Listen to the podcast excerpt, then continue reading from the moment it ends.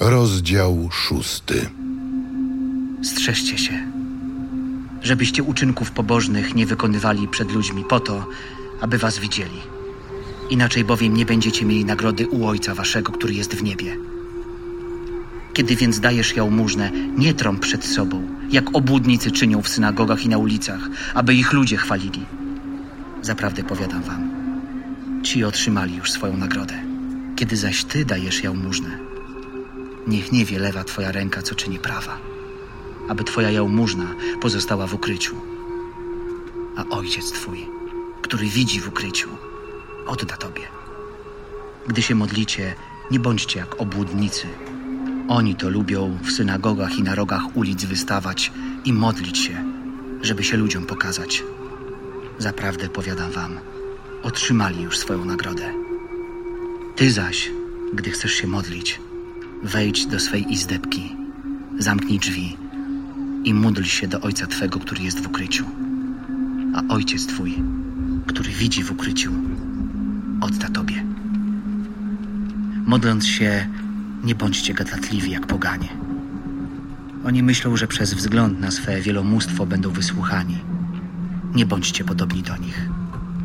Albowiem wie Ojciec Wasz, czego Wam potrzeba, zanim jeszcze Go poprosicie.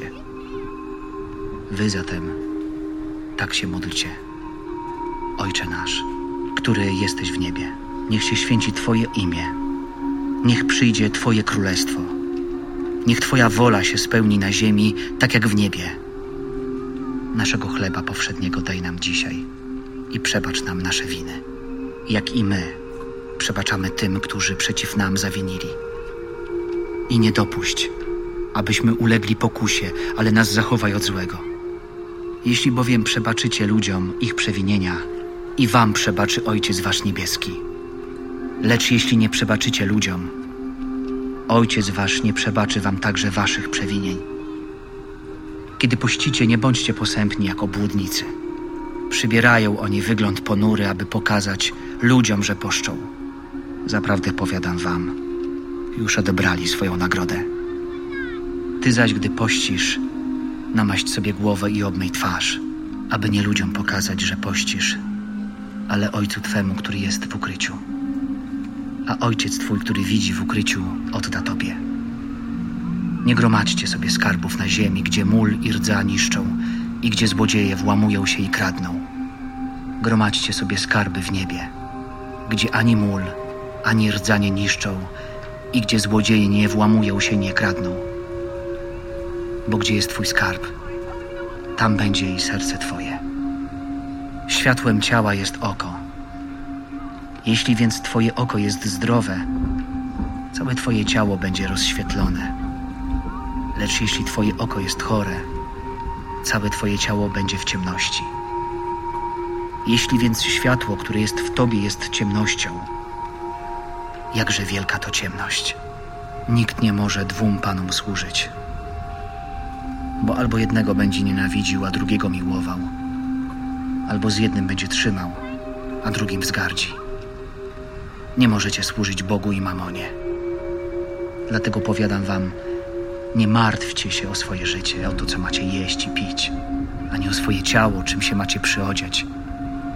Czyż życie nie znaczy więcej niż pokarm, a ciało więcej niż odzienie? Przypatrzcie się ptakom podniebnym. Nie sieją ani żną i nie zbierają do spichlerzy, a Ojciec Wasz Niebieski je żywi. Czyż Wy nie jesteście ważniejsi niż one? Kto z Was, martwiąc się, może choćby jedną chwilę dołożyć do wieku swego życia? A o odzienie, czemu się martwicie? Przypatrzcie się liliom polnym, jak rosną. Nie pracują ani przędą, a powiadam wam, nawet Salomon w całym swym przepychu nie był tak ubrany jak jedna z nich. Jeśli więc ziele polne, które dziś jest, a jutro do pieca będzie wrzucone, Bóg tak przyodziewa, to czyż nie tym bardziej was, ludzie małej wiary? Nie martwcie się zatem i nie mówcie, co będziemy jedli, co będziemy pili, czym będziemy się przyodziewali, bo o to wszystko poganie zabiegają. Przecież Ojciec Wasz Niebieski wie, że tego wszystkiego potrzebujecie. Starajcie się naprzód o królestwo Boga i o Jego sprawiedliwość, a to wszystko będzie wam dodane. Nie martwcie się więc o jutro, bo jutrzejszy dzień sam o siebie martwić się będzie. Dosyć ma dzień każdy swojej biedy.